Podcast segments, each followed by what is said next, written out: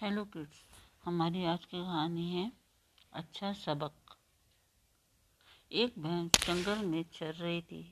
पहले उसने भरपेट घास खाई, फिर नहर पर जाकर पानी पिया।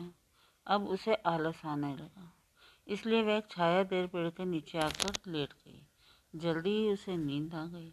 इधर एक कौआ भी उड़ते उड़ते थक गया था। वह नीचे उतर आया और भैंस की पीठ पर बैठकर आराम करने लगा। कुछ समय बाद भैंस उठी तो कौआ उसके सामने आया और बोला, आपका बहुत बहुत धन्यवाद।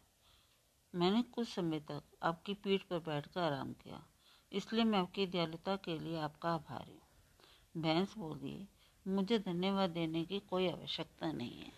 मुझे तुम्हारा भार महसूस ही नहीं हुआ। मुझे पता ही नहीं लगा कि तुम कब आए और कब मेरी पीठ पर बैठकर आराम करने लगे। और इतनी सी छोटी बात के लिए तुम्हें मेरा आभार प्रकट करने की ज़रूरत नहीं थी।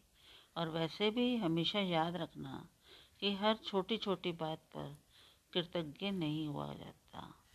Thank you